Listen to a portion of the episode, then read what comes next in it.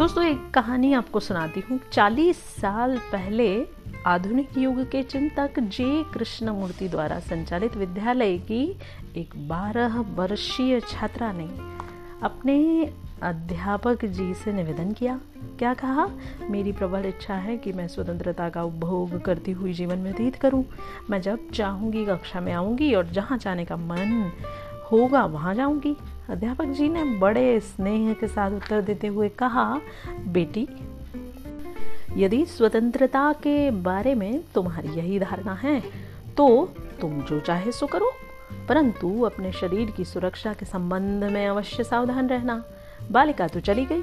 लेकिन आधा घंटा व्यतीत होने से पहले वह स्कूल में लौट आई। इसका कारण जब पूछा गया तो उसने उत्तर दिया कि समय की इस अल्प अवधि में मैंने अनुभव किया कि स्वतंत्र होने का मतलब है अपने विचारों एवं कार्यों के परिणाम स्वयं ही भोगना।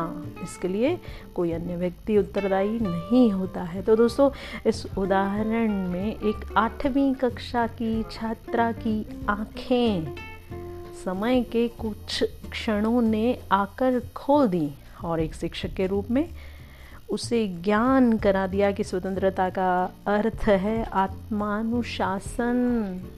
अन्यथा वह अंधकार के रास्ते पर बढ़ती जाती। तो दोस्तों बी अवेयर होशियार रहिए, आत्मानुशासन में रहिए।